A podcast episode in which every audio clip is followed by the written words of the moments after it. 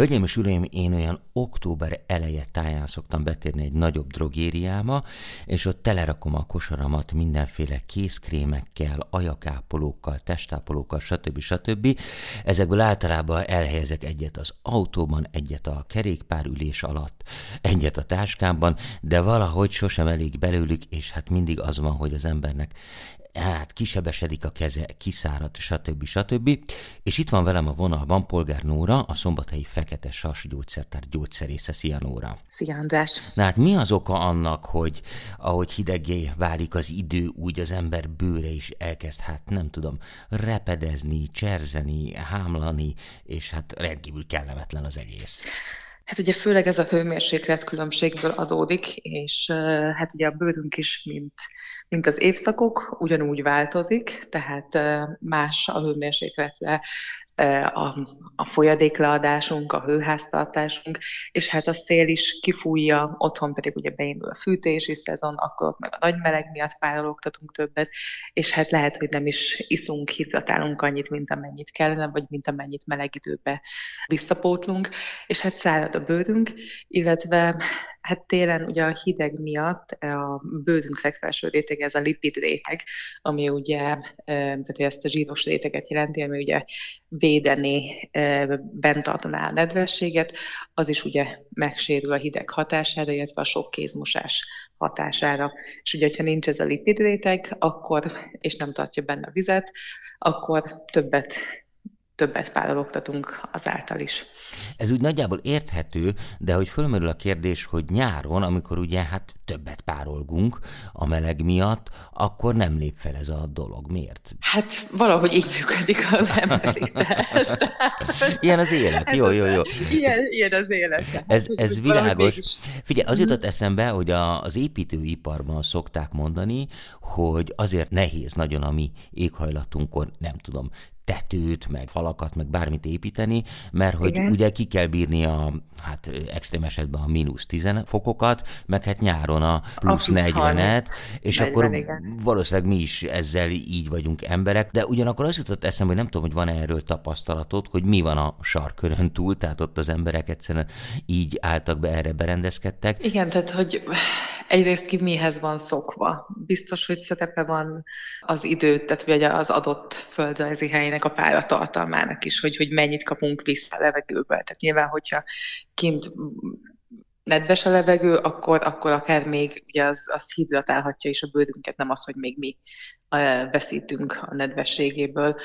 A víz, tehát ugye például, hogy milyen víz van az adott földrajzi részen, a víz keménysége, az is nagy mértékben tudja szállítani a bőrt. Tehát ugye amikor belegondolunk, hogy, hogy kezet mosunk, vagy egy fürdőt, vagy egy zuhanyt veszünk, akkor ugye nagyon puhának, hidratáltnak érezzük a bőrünket, de ugye, hogyha nem nem testápolozunk például, vagy tehát akinek nagyon száraz a bőre, és nem visz fel egy ilyen lipid réteget, egy zsíros réteget, akkor még szárazabb lesz egy ilyen fürdés vagy zuhanyzás, tisztálkodás után. De hogy tehát a földrajz, tehát a földrajzi adottságoktól is teljes mértékben függ igazad van, tehát a hőmérséklettől, a levegő páratartalmától, attól, hogy milyen az ott lévő víznek a keménysége, ez mind befolyásolja. Igen, világos, inkább az az érdekesebben, hogy hát az egésznek a biológiája az, hogy alakult ki, hogy mennyire alkalmazkodik ehhez az ember, vagy ez mennyire civilizációs betegség egyáltalán. Az biztos, hogy nyilván a higiénia az bizonyos szempontból ellene megy ennek a dolognak, mert hogy minél többet mosakszunk, meg ahogy te is mondtad, kezet van. mosunk, úgy mossuk le akkor ezek szerint ezt a lipid réteget, ahogy te Igen, tehát hogy legalábbis, legalábbis megbontjuk ezt a lipid réteget, és ugye tehát az egyik legelterjedtebb detergens, tehát a tisztítószem ugye a zsíroldó lesz, meg, meg amelyik a baktericid, uh-huh.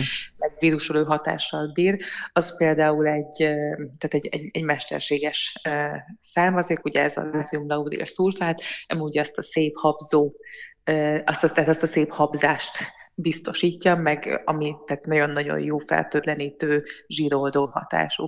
De ugye ezzel nem csak a bőrünkre ragadt koszt, szennyet oldja fel, hanem ugye a bőrünknek ezt a lipid rétegét is. És ugye nagyon kevesen tudják, hogy ezt a mesterséges detergens, ezt, tehát hogy ezt, ezt szállítja a bőrünket. Ugye a mai ö, bőrgyógyászat, vagy hát ezek a dermokozmetikumok igyekeznek áttérni a természetes detergensekre, de ugye nehéz áttérni, mert azok pedig nem biztosítják ezt a gyönyörű habzást, amivel, amihez ugye asszociáljuk a tisztító erőt. Igen, azt a habzást azt lehet, hogy az ember hát nélkülözni tudja, bár kétségtelen, hogy azért gyerekként nagyon jó szappanbuborékokat fújni. A, Így van, a, a Így van meg hogy mennyire megszokjuk, igen, hogy, tehát, hogy a kettőt együtt társítjuk. Tehát akkor van tisztító hatása, hogyha jól habzik.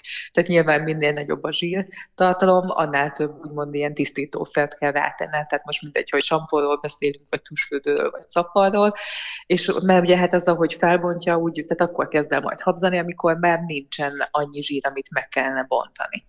Aha. És akkor jön el a szép habzás. Na, ma is tanultam valamit. De Nóra, mi a helyzet azokkal a tusfürdőkkel, amik testápolót tartalmaznak, meg olajakat?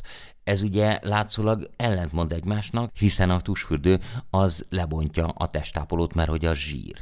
Igen, itt szerintem arra gondolhatnak, hogy a tusfürdőbe igyekeznek belecsempészni olajakat, amik, amik hát így a bőrnek jót tennének, de hogy ez mennyire marad ott, tehát hogy például szerintem ezek a krémtusfürdők, vagy igen, a igen, krémes azaz. állagúak, vagy amik olaja, olajos állagúak, azoknak lehet ilyen uh, tulajdonságuk, de hogy igazából testápoló lenne, azt úgy, tehát, hogy, hogy, hogy azt én sem tudom, hogy ez, tehát, hogy ez mennyire fedi a valóságot. Ez biztos, hogy nagyon hangzatos, de a kettőt, igen, tehát, hogy ahogy te is mondod, kettőnek különböző célja van. Az egyikkel ugye le akarod szedni a, ami rád a másikkal meg ugye egy védőréteket akarsz képezni, olyan nedvességet megtartsd, meg hogy hidratálva légy.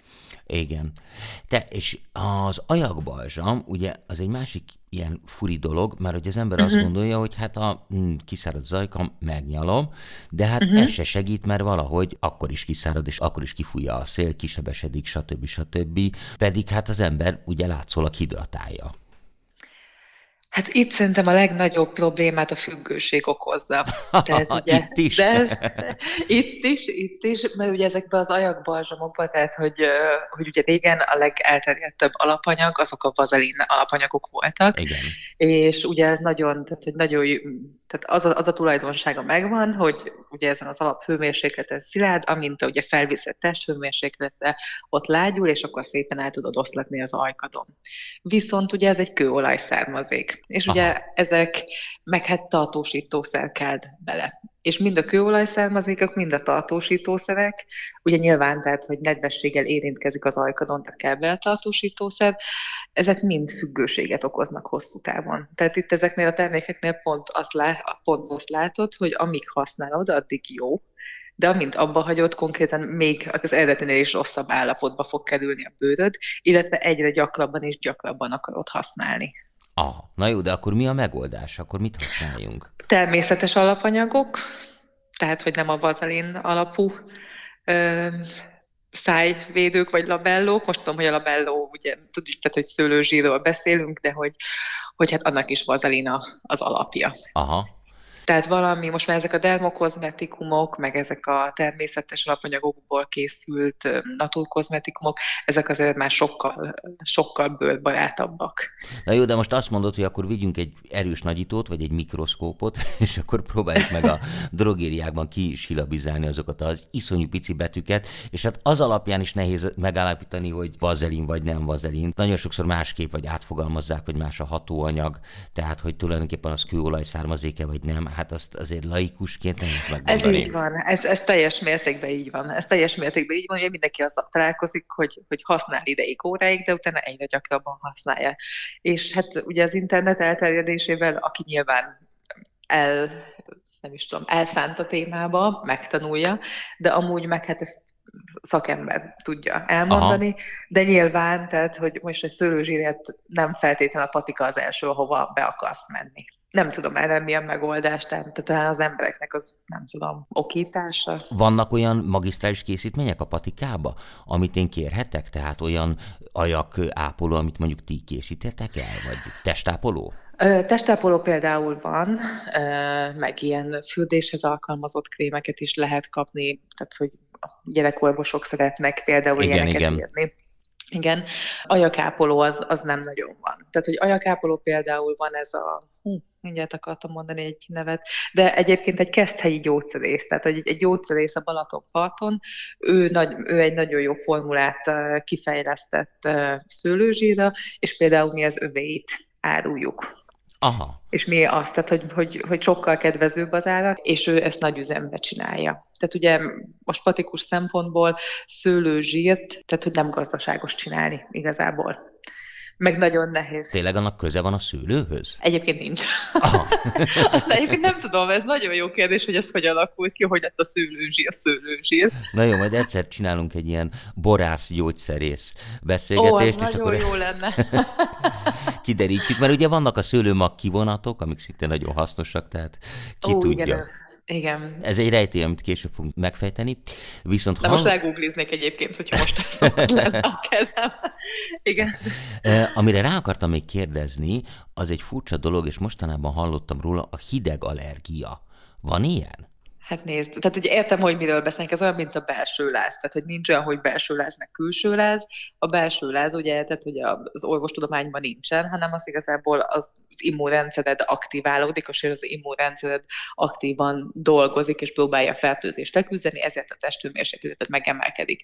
Most a hideg allergia az, az valami ilyesmi lehet.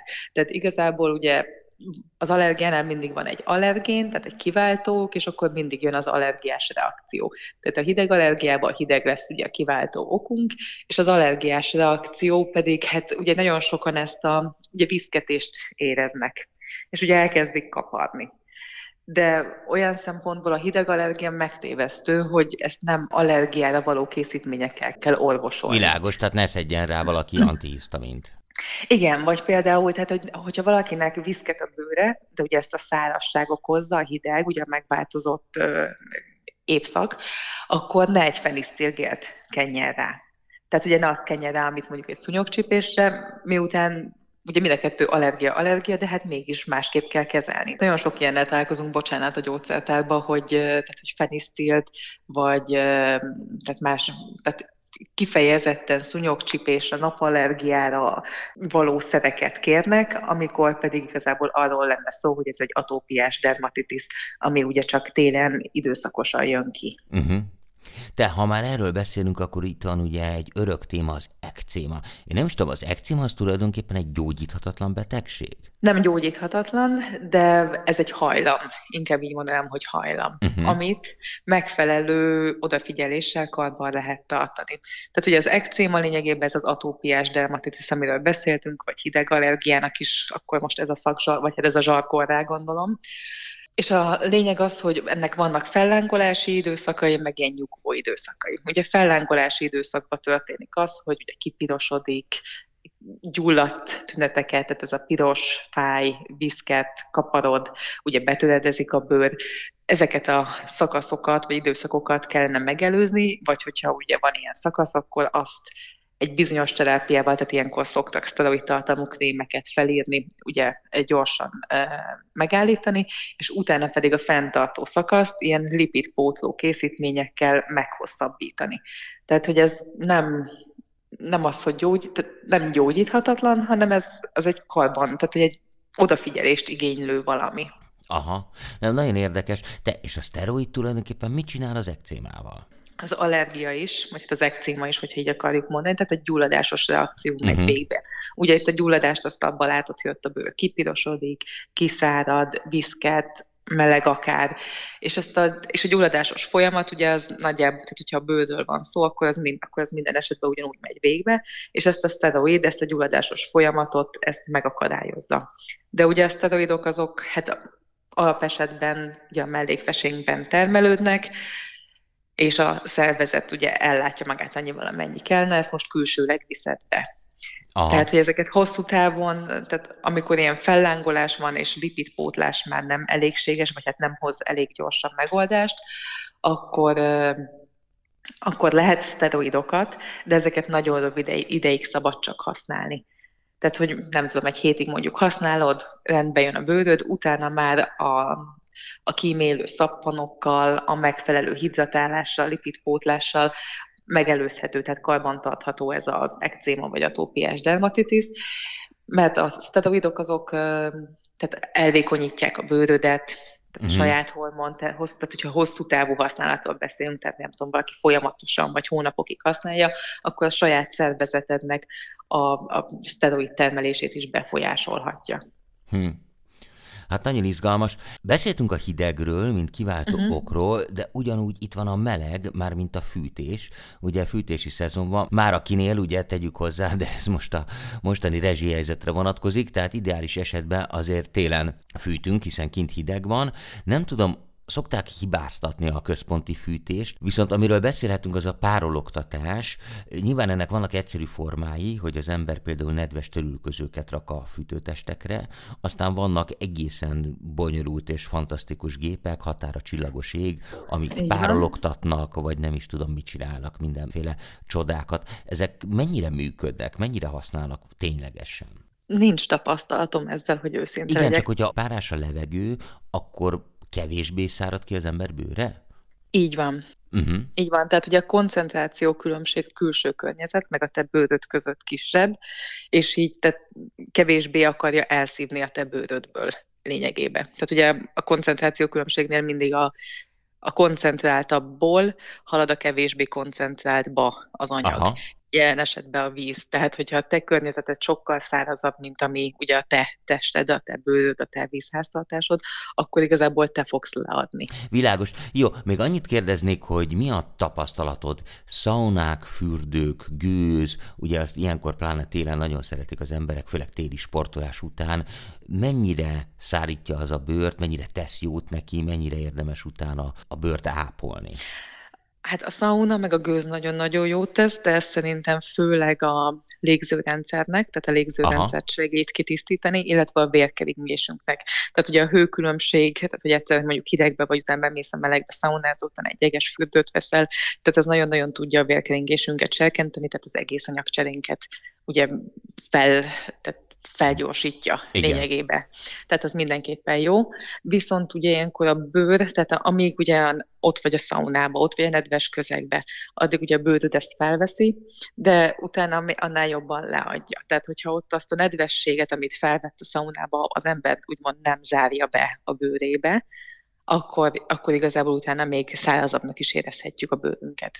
Aha. Illetve a pórusok kitágulnak, és amikor kitágulnak a pórusok, akkor ugye hát nagyobb, nagyobb pórusokon több, több nedvességet tudsz leadni te is.